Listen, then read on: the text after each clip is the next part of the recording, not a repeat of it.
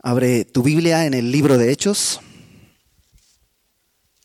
En el capítulo 19 es donde deberíamos comenzar, pero vamos a comenzar en el capítulo 18 porque necesitamos agarrar un poquito del contexto. Ok, ahora sí. ¿Listos? Vamos a orar para pedirle al Señor que su Espíritu sea quien nos enseñe. Padre, gracias por la bondad con la que nos sostienes, por tu palabra que creemos, Señor, es luz y que creemos que es única y suficiente para hacer la obra en nosotros, en nuestro corazón, para tu gloria, Señor. Que, que nuestro corazón sea el día de hoy tierra fértil para recibir la semilla de tu palabra y que abunde fruto que te glorifique. Te lo pedimos, Padre, en el nombre de Jesús, nuestro Señor. Amén. No sé eh, eh, tú, pero a veces uno se pierde entre muchas opciones, entre muchas cosas que hacer, entre muchas cosas que son buenas, pero hay veces que uno desearía que me dijeran, ok, pero dame cinco cosas que son importantes, ¿no? Un poco como cuando eh, estás aprendiendo a, vivir solo. Yo me tocó salir de mi casa y vivir solo y entonces viviendo solo pues aprender a comer porque de sabritas, no el primer mes estuvo maravilloso, pero ya para el segundo mes te das cuenta que tiene que variar la dieta y, tiene que variar la dieta no, no, no en función del gusto, sino de lo necesario. Y, y lo mismo en el caminar cristiano, ¿qué cosas son necesarias? No las únicas que hay en todo, en, todo lo que tenemos que hacer, pero qué cosas son necesarias para que mi caminar en Cristo esté fortalecido, para que mi caminar en Cristo eh, sea firme y tenga una dirección eh, correcta hacia, hacia donde Dios quiere llevarme. Bueno, en la porción que vamos a ver el día de hoy, vamos a ver algunas cosas que son necesarias en nuestro caminar y que son el resultado de habernos encontrado con el Señor Jesucristo. Estas cosas no suceden por disciplina, estas cosas no suceden con gran esfuerzo y fuerza de voluntad. Estas cosas son el resultado de la gracia de Dios en mi vida, de haber entendido que soy un pecador, pero que por el amor de Dios he sido perdonado, redimido y tengo una libertad única a la que Dios me ha llamado. Entonces, vamos a comenzar en el capítulo 18, en el versículo 22. Eh, Pablo aquí está terminando el segundo viaje misionero y em, no sé si podemos poner el mapa del segundo viaje, cualquiera de los del segundo viaje, no importa, cualquiera de los que hayamos eh, usado las semanas pasadas. Pablo ha hecho el segundo viaje misionero fue un viaje bastante largo que eh, llega hasta lo que el día de hoy es eh, Grecia. ¿Te acuerdas? Estuvo en Atenas. Después de Atenas va a Corinto. De Corinto llega a eh, Sencrea y de ahí parte a Éfeso, que es lo que la semana pasada con el pastor Alex estuvieron viendo. Éfeso está como por acá, como por acá. Entonces, de, de acá ya pasa de Atenas va a Corinto, que está por acá. De Corinto va a Éfeso, que está por este lado. En Éfeso, Pablo no se queda mucho tiempo. Es curioso, porque Pablo donde va, siempre lo corren, lo terminan corriendo. Allí en Éfeso le dicen, por favor, quédate, enséñanos. Y él dice, no puedo, tengo que ir a Jerusalén, tengo que estar en la fiesta. De ahí, de Éfeso, que está por esta parte, lo que hace es, en barco, llega hasta por esta zona, ya en lo que el día de hoy es Palestina, hasta Cesarea. Y de Cesarea sube a Jerusalén, ahí estamos en el versículo 22, habiendo arribado a Cesarea, subió para saludar a la iglesia, se presume que está hablando de la iglesia de Jerusalén, y luego descendió a Antioquía. Y es interesante que estuvo en Jerusalén menos de un versículo, o sea, nomás llegó, tocó base y regresó a Antioquía, que en el mapa vamos a ver está al norte aquí. Entonces llega a Cesarea, sube a Jerusalén y luego, en menos de un versículo, regresa a Antioquía, que es su iglesia, que es la base de donde parten todos sus viajes, es donde él se congrega. Y Si te das cuenta, en tu Biblia hay una tensión sana entre la iglesia de Jerusalén y la iglesia de Antioquía. La iglesia de Jerusalén era, como, como lo vimos eh, cuando hubo el concilio y todo, la iglesia de Jerusalén era un poco más legalista. Mm, estaba compuesta por judíos que se habían convertido al cristianismo. En Antioquía, en cambio, la mayoría eran gentiles que se habían convertido al cristianismo. Entonces, cuando tú lees en tu Biblia, por ejemplo, los pastores de la iglesia de Jerusalén son un poco más rigurosos, por decirlo así. Se, nota que son, vienen del contexto judío y de la ley. Por ejemplo, cuando tú lees la carta de Santiago, que es, Santiago es, es, muy duro, ¿no? La fe, sí, sí, sí, la fe, fe, fe, pero sin obras está muerta. Entonces siempre se inclina un poco a ese lado. Tú lees Primera de Juan, no sé si te pasa, que lees Primera de Juan y sientes que no eres salvo. Porque Juan es blanco y negro. El que, el que, no ama a su prójimo no ha conocido a Dios. El que anda en oscuridad no está en luz, no está Dios. Entonces es blanco y negro, es, es, muy radical. Yo siempre que leo eh, Juan, que fue pastor del, eh, eh, sirvió ahí en Jerusalén, Santiago, Judas, todos ellos son de Jerusalén. Después tengo que como que lanzarme y zambullirme en, en Pablo, porque Pablo es, tiene un énfasis en la gracia. Entonces, ahora, ¿Cuál de los dos es correcto? Los dos. Por eso te digo, hay una tensión. Hay veces en mi vida que yo necesito que Dios me recuerde que mi fe tiene que dar obras. Que mi fe, si es genuina, tiene que dar un fruto. Que si no está dando un fruto, pues algo está mal. Mi fe se está desviando. Pero hay otras veces en que necesito recordar que mi fruto, lo que yo pueda hacer, siempre va a ser insuficiente y siempre necesito de la gracia de Dios. Porque si no voy a terminar frustrado, me voy a pegar un tiro, porque nunca voy a llegar al estándar de Cristo en mis fuerzas. Tiene que ser la gracia de Dios.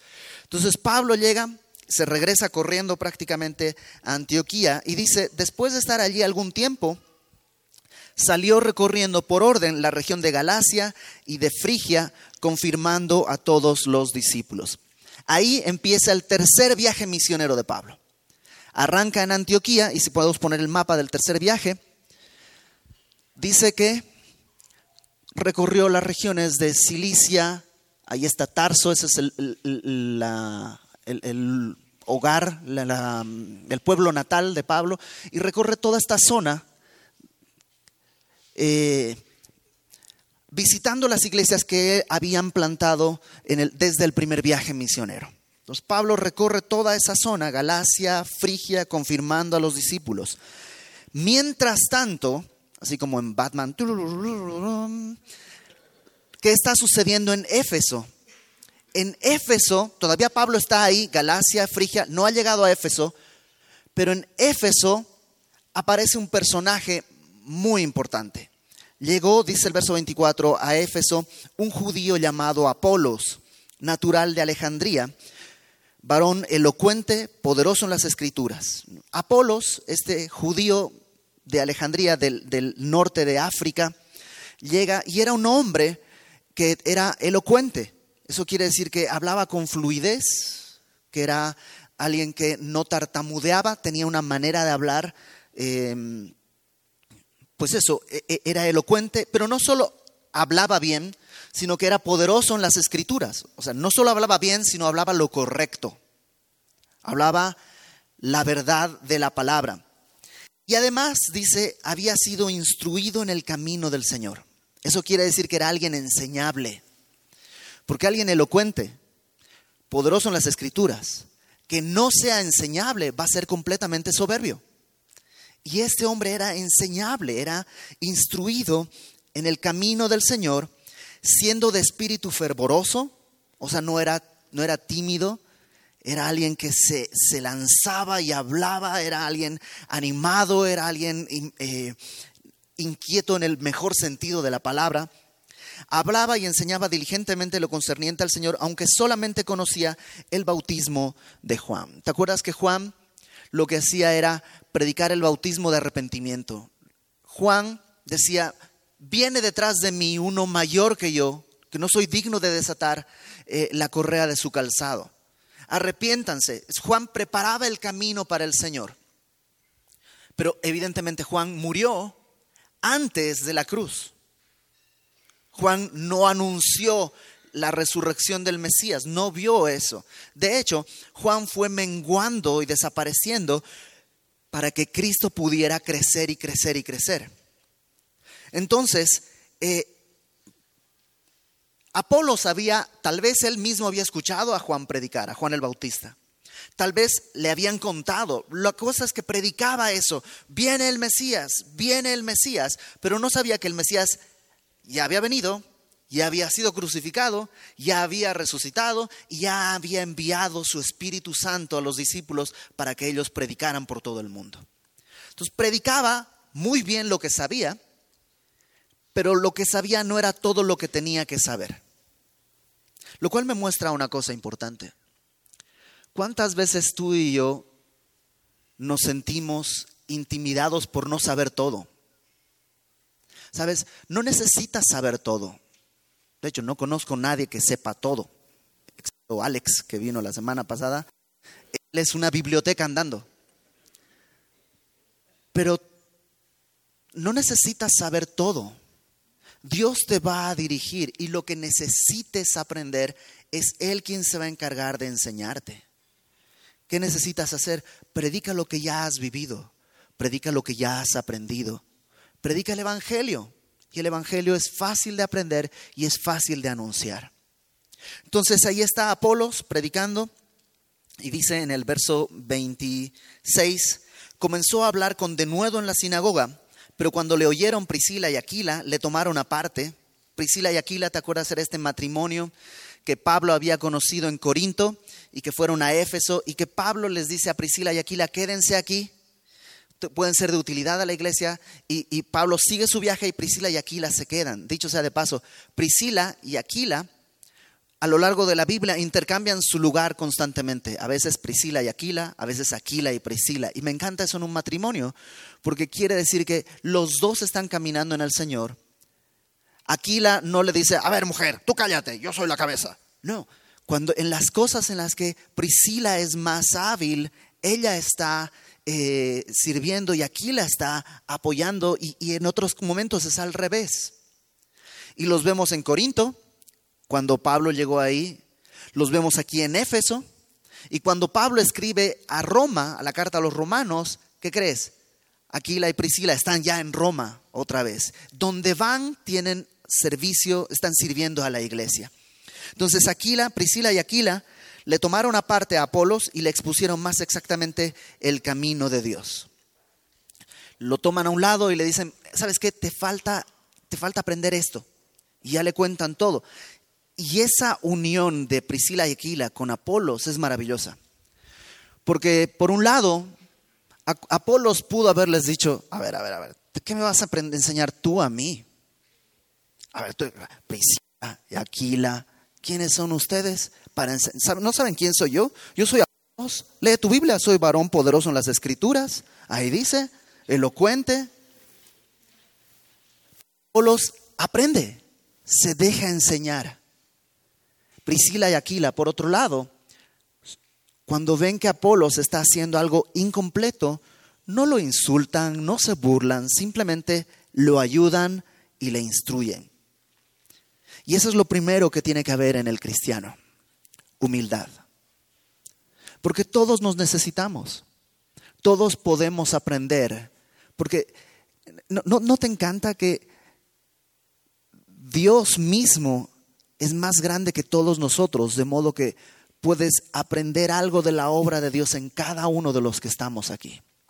Y no solo acá, en todas las iglesias que Dios ha fundado, plantado y sostenido en todo el territorio mundial.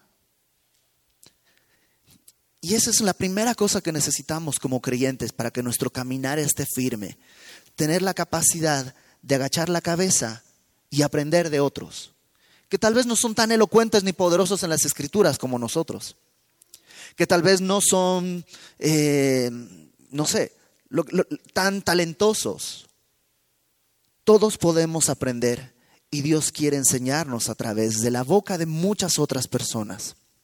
si no hay humildad, entonces vas a estar impedido de poder amar a tu prójimo. Entonces, es lo primero. Verso 27.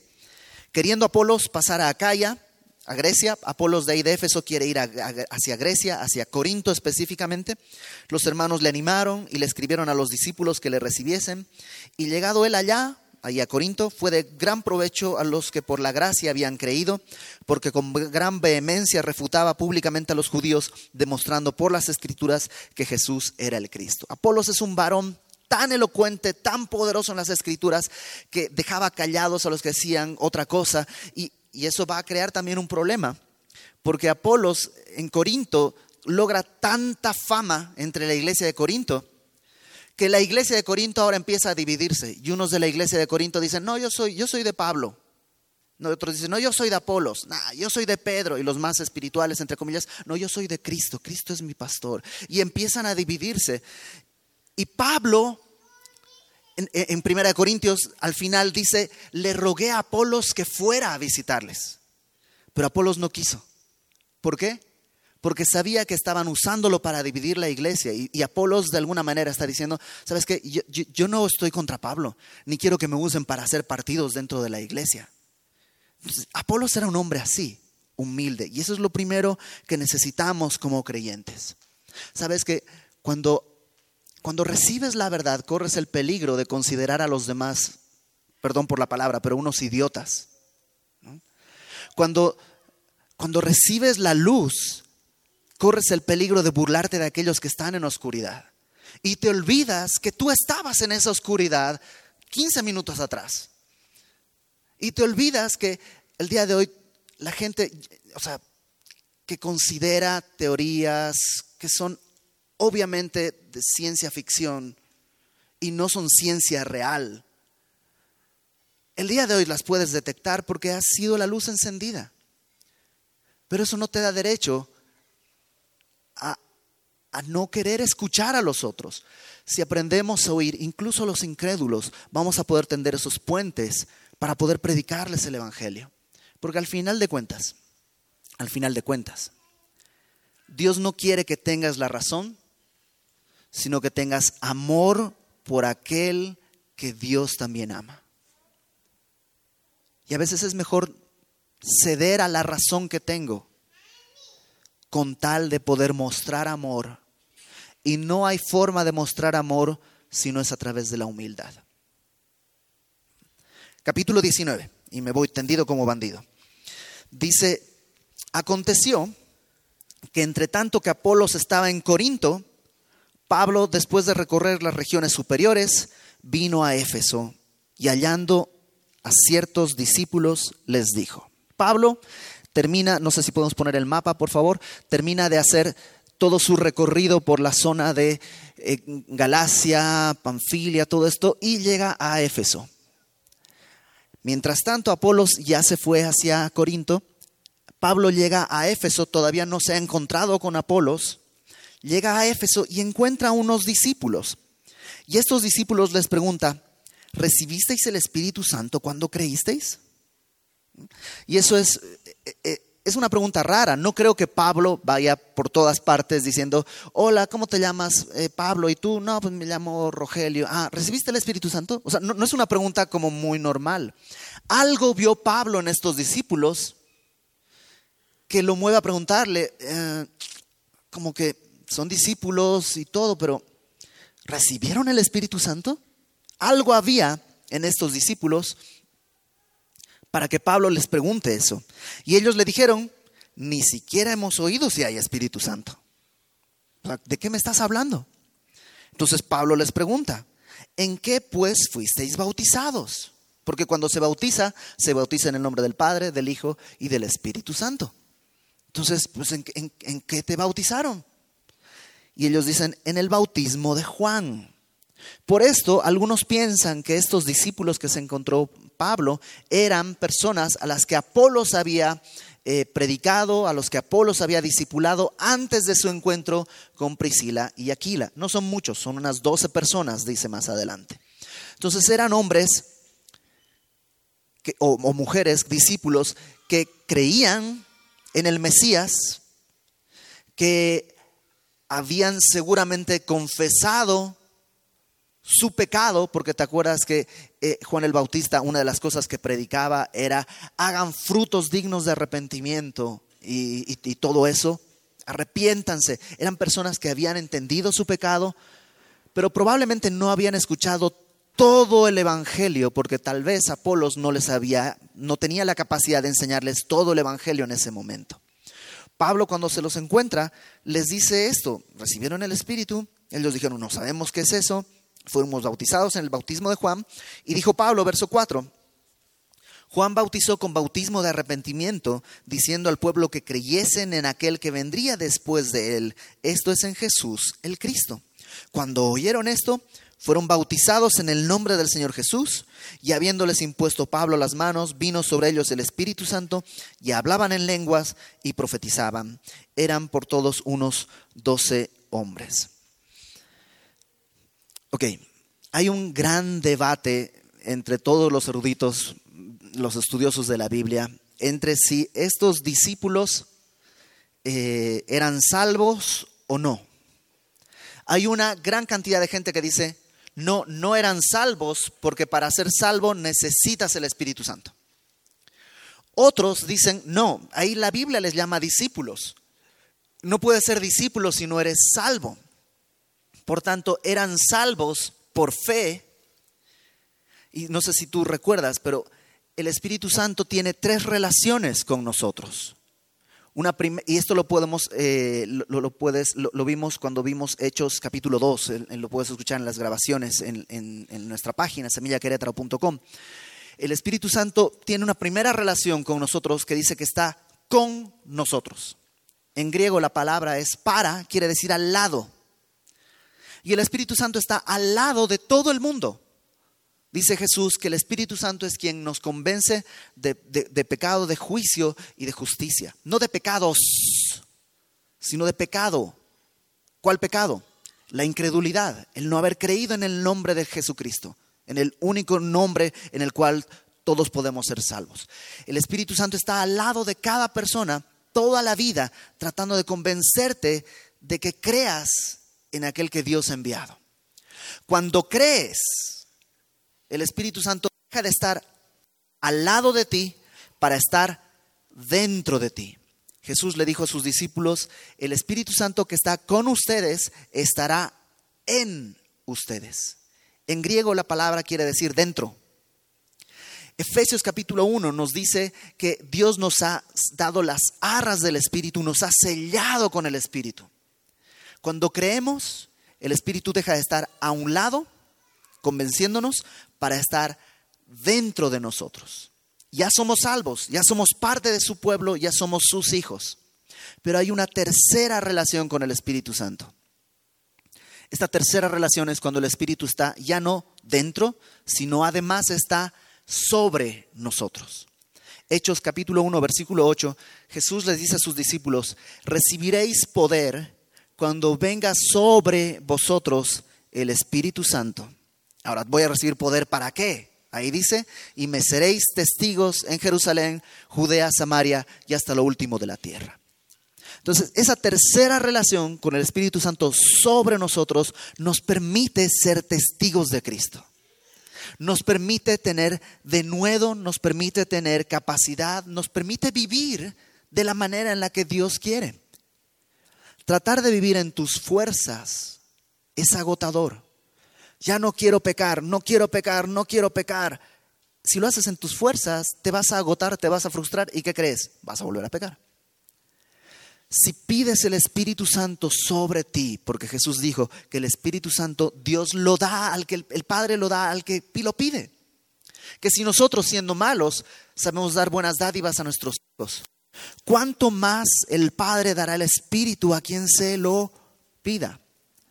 Y todos los días estamos llamados a pedir eso, porque es la obra del Espíritu Santo sobre nosotros la que nos permite caminar en victoria ante nuestro pecado, ante nuestra carne.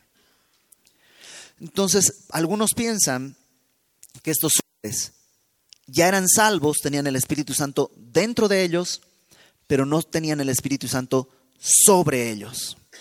¿Se puede ser salvo sin tener la doctrina del Espíritu Santo? Por supuesto. El hombre que estaba en la cruz al lado de nuestro Señor Jesucristo no tuvo tiempo de bautizarse, no tuvo tiempo de hacer la oración de fe, no tuvo tiempo de ser lleno del Espíritu, no tuvo tiempo de dar fruto de, su nueva vida, no tuvo tiempo de nada, solo tuvo fe. Le dijo, yo sé que tú eres el Mesías y mi fe es tan grande que lo único que te puedo pedir es que cuando vengas en tu reino, te acuerdes de mí. Y lo hizo confesando que él era pecador. Le dijo al otro ladrón, tú y yo merecemos esto, pero este hombre, ¿qué ha hecho? Y entonces Jesús se voltea y le dice, hoy estarás conmigo en el paraíso. Por gracia, por gracia.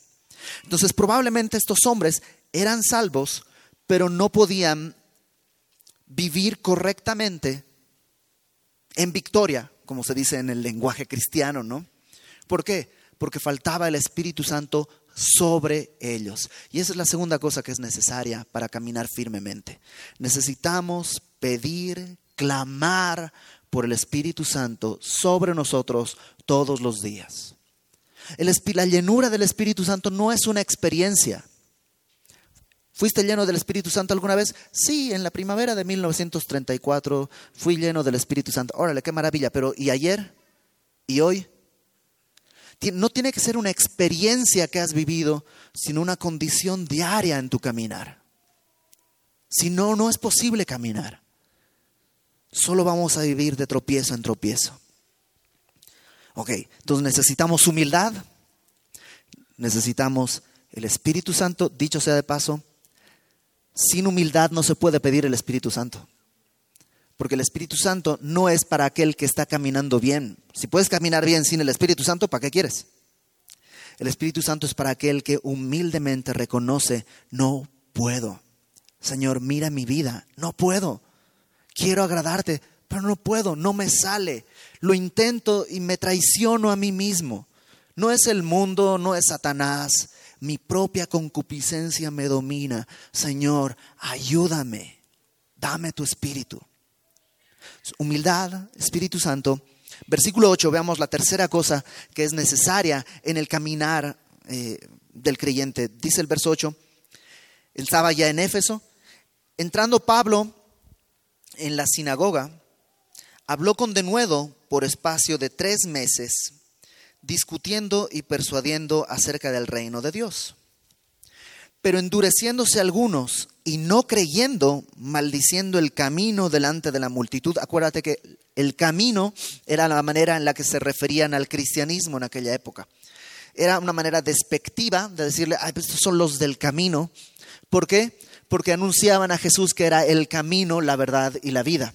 Entonces decían, ah, tú eres de los del camino, un poco como hace unos años aquí se decía, ah, tú eres un aleluyo, así como de una manera despectiva. Entonces, eh, algunos se endurecieron, no creyeron, y maldiciendo el camino delante de la multitud, se apartó Pablo de ellos y separó a los discípulos discutiendo cada día en la escuela de uno llamado tirano. Pablo dice ahí en el versículo 8 que habló con denuedo. ¿Qué es el denuedo? Porque eso es lo tercero necesario en el caminar en Cristo. Denuedo, déjame decirte primero qué cosa no es el denuedo. Denuedo no es un poder hipnótico. Tengo denuedo, así que al que yo le predico me cree aunque no quiera, porque tengo denuedo. No, eso no es un poder hipnótico el denuedo. Tampoco es em, valor nada más. Porque hay gente que habla y habla sin... Y, dices, ¿qué valor tiene para decir eso? ¿no? Yo no me animaría. Está haciendo el ridículo. Entonces, no, no, no, no es valor. De nuevo es libertad. Libertad para hablar. Déjame poner este ejemplo. Tal vez no es del todo justo, pero es lo que, lo que creo que refleja mejor la idea.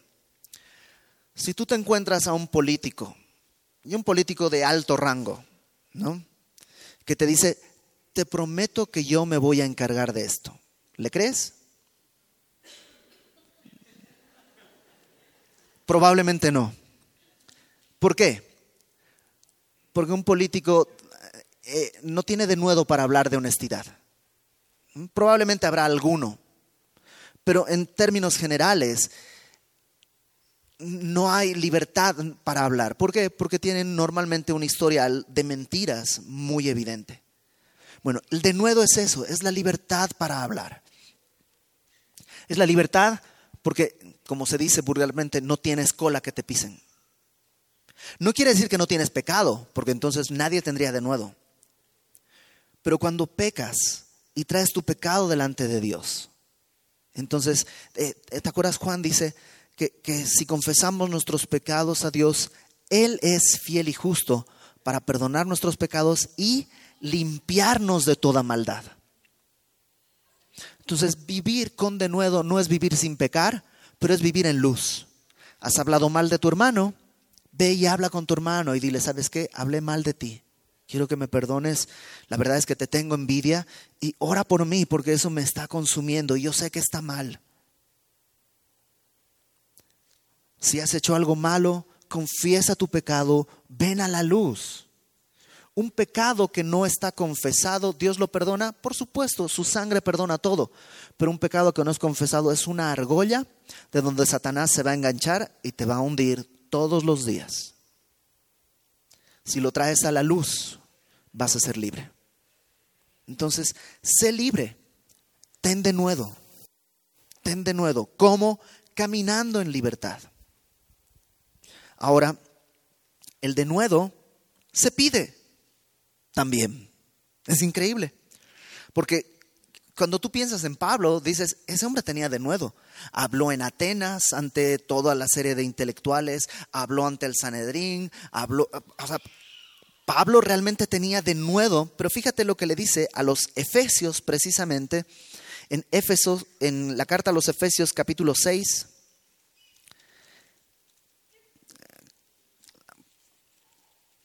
la carta a los Efesios en el capítulo 6, versículo 19. Pablo les dice, oren por mí, y les da varias cosas por las que quiere que los efesios estén orando, pero en el verso 19 dice, a fin de que al abrir mi boca, Efesios 6, 19, a fin de que al abrir mi boca me sea dada palabra para dar a conocer con denuedo el misterio del Evangelio, por el cual soy embajador en cadenas, que con denuedo hable de él como debo hablar. O sea, Pablo lo que dice es, oren por mí para que tenga denuedo. Uno pensaría que Pablo puede pedir todo, pero eso no lo necesita pedir, eso ya lo tiene, pero él lo pide, porque él necesita que también esa sea una obra de Dios en el corazón y en la boca de cada uno de nosotros. Entonces, el Espíritu Santo se pide, el denuedo se pide. Eh, entre paréntesis, Pablo dice ahí que había algunos incrédulos. Y hay una diferencia entre un incrédulo y un obstinado. El incrédulo no cree tal vez porque no le han presentado la evidencia. El obstinado ha decidido no creer a pesar de la evidencia. Ante el incrédulo, preséntale la evidencia. Ante el obstinado, no discutas, ora por esa persona para que Dios mueva su corazón de la necedad a la libertad para conocer la verdad. Eh, verso 10. Entonces Pablo se fue, ah, dejó la sinagoga y se fue a la, iglesia, a la escuela de este llamado tirano. Y dice que así continuó por espacio de dos años de manera que todos los que habitaban en Asia, judíos y griegos, oyeron la palabra del Señor Jesús. Probablemente no todos creyeron, pero todos oyeron. Y, escucharon el, el mensaje que Pablo decía. Verso 11. Y hacía Dios milagros extraordinarios por mano de Pablo, de tal manera que aún se llevaban a los enfermos los paños o delantales de su cuerpo y las enfermedades se iban de ellos y los espíritus malos salían. ¿Qué pasaba? Que tomaban como pañuelos o pañoletas que tenía Pablo y eh, se, los llevaban. En aquel momento Pablo está trabajando y está enseñando en esta, en, esta escuela. él trabaja con sus manos, pero también enseña las escrituras en la escuela de Tirano. Y, y me encanta, porque, bueno, antes de eso, si te das cuenta en el versículo 11 dice que son milagros extraordinarios. De entrada, un milagro es algo que no sucede todos los días, porque si sucede todos los días ya no es milagroso. Entonces, un milagro extraordinario quiere decir que es algo que Dios hace en un momento específico y no necesariamente lo vuelve a repetir. Entonces, no hay una doctrina aquí. Simplemente está diciendo algo que sucedía. ¿Puede volver a suceder? Puede, pero es súper extraordinario que suceda algo así. ¿Qué es lo que sucedía? Tomaban estos paños de la cabeza, no sé, su, su gorra sudada, su camisa sudada, y se la ponían a los enfermos y los enfermos sanaban. Entonces, Dios es el que hacía esto, no Pablo. Dios hacía esos milagros. Y me encanta que lo único que Pablo está haciendo es simplemente trabajar bien.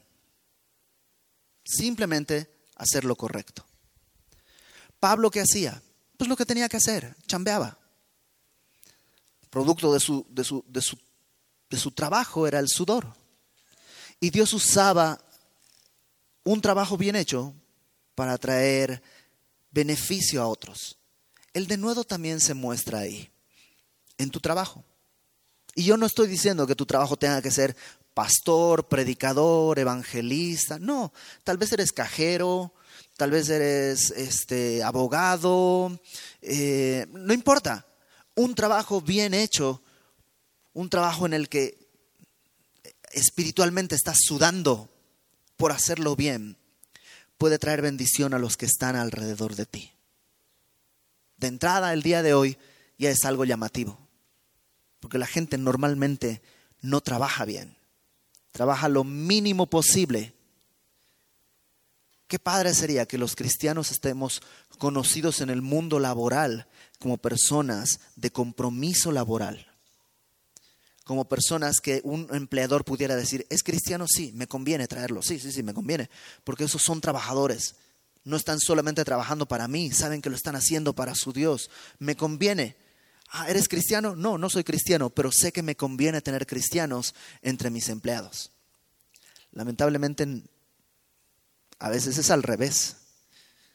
Es cristiano, uh, no, esos piden permiso todo el tiempo, que tienen no sé qué, que tienen no sé cuánto, que se salieron a orar, que no sé, o sea.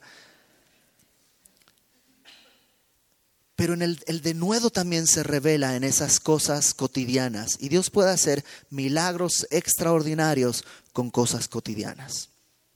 El denuedo es necesario. Verso 13. Eh, y esto es muy importante. Ahí en Éfeso dice que algunos de los judíos, exorcistas ambulantes, intentaron invocar el nombre del Señor Jesús sobre los que tenían espíritus malos, diciendo, os, conjuro por Jesús, el que predica Pablo. Había siete hijos de un tal Ezeba, judío, jefe de los sacerdotes, que hacían esto. De entrada, cuando dices, ¿cuál es tu, tu profesión? Ah, pues yo soy exorcista ambulante. Es como, es como raro, ¿no?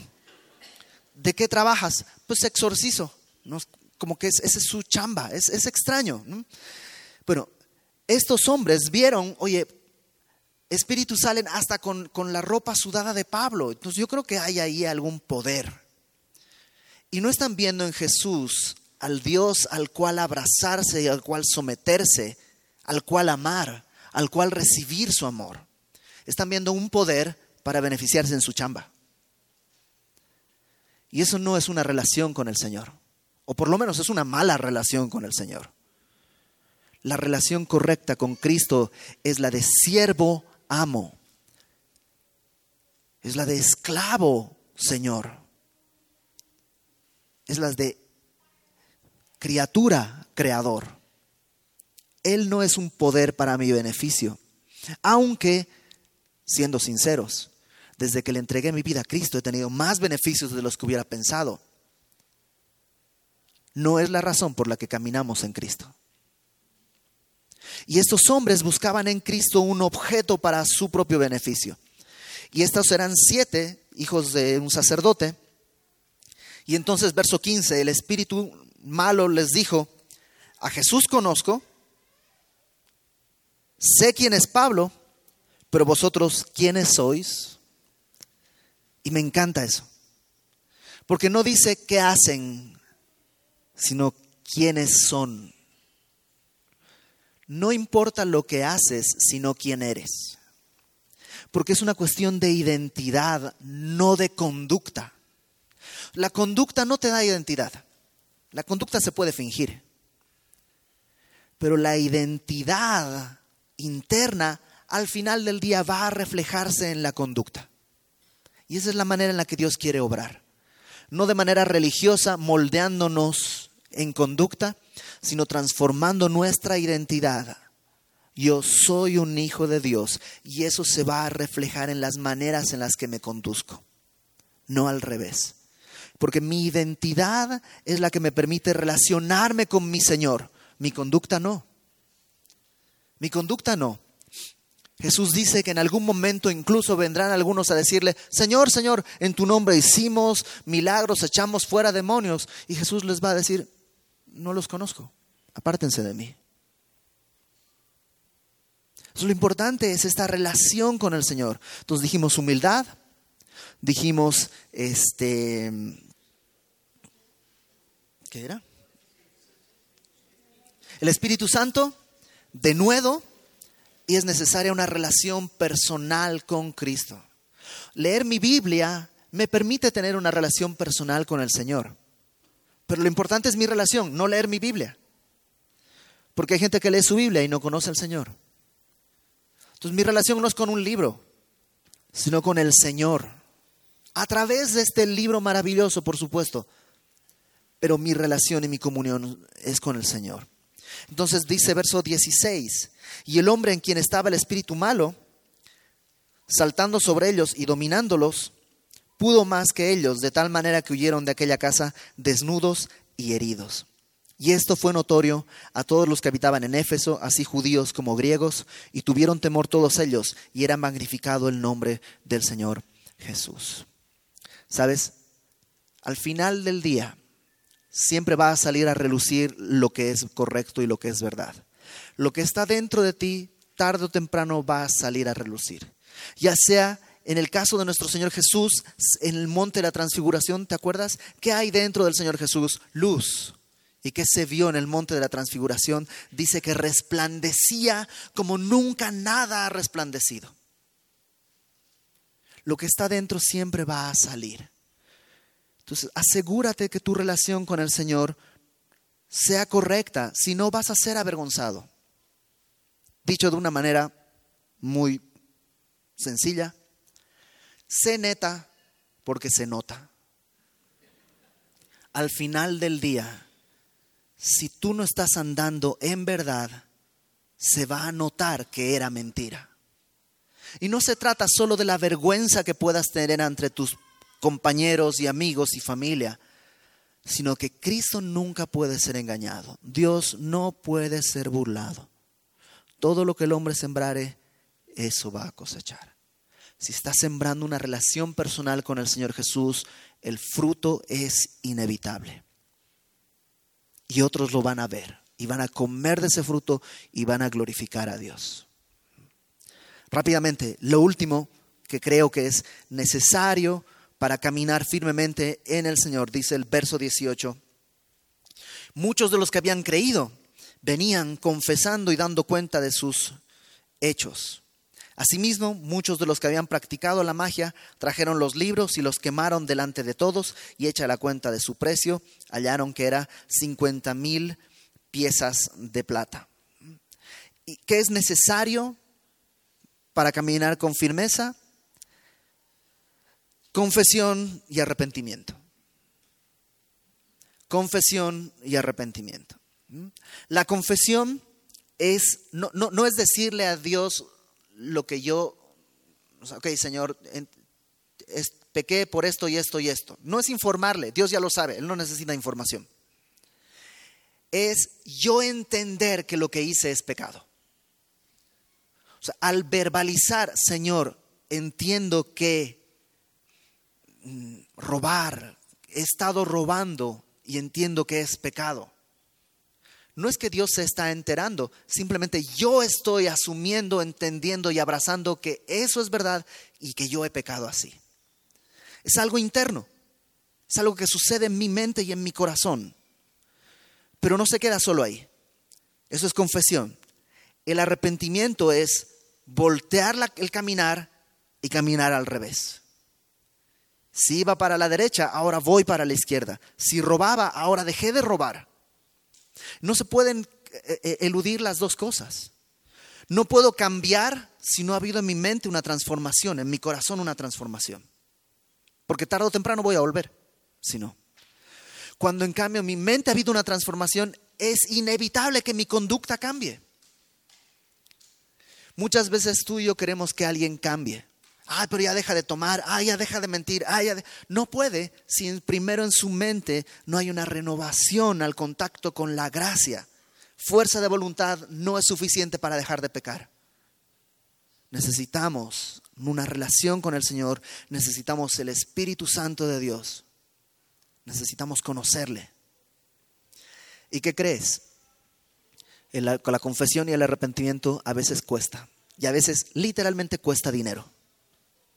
En este caso, aquellos que practicaban la magia, y habla de hechicería, trajeron todos sus libros de magia y los quemaron y dice que era el equivalente a 50 mil piezas de plata. Yo aquí hice un cálculo más o menos, no, se pueden hacer cálculos exactos, pero pesos más, pesos menos. Al día de hoy, una pieza de plata era el salario de jornal de trabajo de un día.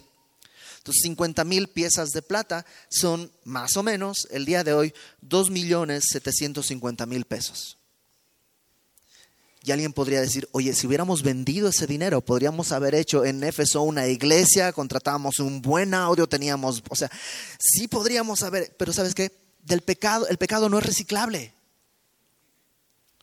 El pecado es pecado y tiene que quemarse y tiene que perderse y no trates de rescatar de tu pecado algo para vivir porque no sirve. Dios no es glorificado así. Dios no quiere que tengas una iglesia grande, audio perfecto y... No quiere. Quiere que tu corazón sea limpio. Que confieses tu pecado y camines delante de Dios. ¿Cuál es el resultado de todo esto? Verso 20 y ahí terminamos. Dice que así crecía y prevalecía poderosamente la palabra del Señor. ¿Por qué? Porque si tú eres lleno de la palabra del Señor y crece en ti la palabra del Señor, tu vida va a ser encaminada en luz. No estoy hablando crecer en información acerca de la palabra, sino que la palabra crezca en ti. No estoy hablando de conocer de Cristo, sino conocer a Cristo. Y para todo esto, ninguno de nosotros, y perdón que te incluya, me animo a hacerlo, pero ninguno de los que estamos aquí es suficiente. Ninguno de los que estamos aquí es capaz. Todos necesitamos comenzar como comenzamos, con humildad, reconociendo que necesitamos profundamente que Dios derrame su Espíritu Santo por sobre nosotros. Necesitamos reconocer que necesitamos su Espíritu y que su Espíritu Santo nos permita caminar de tal manera que tengamos de nuevo, de tal manera que tengamos libertad para exhortar a nuestros hijos y decirle, no hagas esto y no dejar que nuestra conciencia nos reprenda. ¿Y tú de qué hablas? ¿Con qué libertad hablas? Si tú estás peor. Cuando hay de nuevo puedes decir, sí, sí estoy peor por eso estoy queriendo que mi hijo no camine ahí. Por eso estoy caminando buscando su espíritu. Por eso necesito de su espíritu. Por eso estoy buscando mi comunión con Cristo día con día. Por eso no quiero una religión, sino aferrarme a mi Señor. Y por eso necesito arrepentirme día con día. Sacar los pecados a la luz para que Dios quite todo. Déjame cerrar con esto. Cuando Jesús llega con Lázaro y Lázaro está en la tumba y dice, abran, quiten la roca. La respuesta que le dan es, no Señor, ya lleva muchos días muerto. Eso apesta. Y a veces nosotros hacemos eso con nuestro pecado. Nuestro pecado es muerte. Y Dios dice, quita la roca, déjalo salir. Sácalo a la luz. Y tú y yo decimos, no, no, no, no, no, no le muevas ahí, eso apesta, eso está horrible, llevo con ese pecado años. No, no, no le muevas, o sea, ya logré pintar la roca, ya no se ve feo de afuera. Pero Jesús dice, quita la roca y deja que salga. Porque en el momento en que obedeces, entonces puede entrar aire y puede entrar vida y Dios transforma lo que estaba muerto en algo vivo. Por eso es necesario sacar a la luz nuestro pecado, para que Dios pueda limpiarnos, para que Dios pueda perdonarnos y para que Él sea glorificado en todo esto. Vamos a orar. Señor, gracias. Gracias, Señor, porque en todas estas cosas dependemos de ti y solamente de ti. No se trata de nuestra preparación, no se trata de nuestro buen deseo o nuestra fuerza de voluntad, sino simplemente se trata de que necesitamos de un Salvador. Y Padre, tú nos has provisto de la salvación a través de nuestro Señor Jesucristo. Extiende tu mano sobre nosotros. Si hay corazones soberbios, Señor, el día de hoy enséñanos a caminar en humildad. Que ya, Señor, no hagamos nada por vanagloria, sino que por el contrario podamos considerar a los demás superiores a nosotros mismos, como tú nos lo enseñaste caminando así en la tierra. Danos, Señor, de tu Espíritu Santo, no porque somos dignos, sino porque en verdad reconocemos que necesitamos de tu Espíritu Santo, del poder de tu Espíritu Santo, para poder caminar en luz. Permítenos, Señor, caminar y hablar con denuedo, con libertad, no como quien no ha pecado, sino como quien sabe que ha sido perdonado. Ayúdanos, Señor, a tener una relación contigo, a abandonar todo esfuerzo religioso para vivir y depender solamente de una comunión real. Ayúdanos a conocerte más día a día.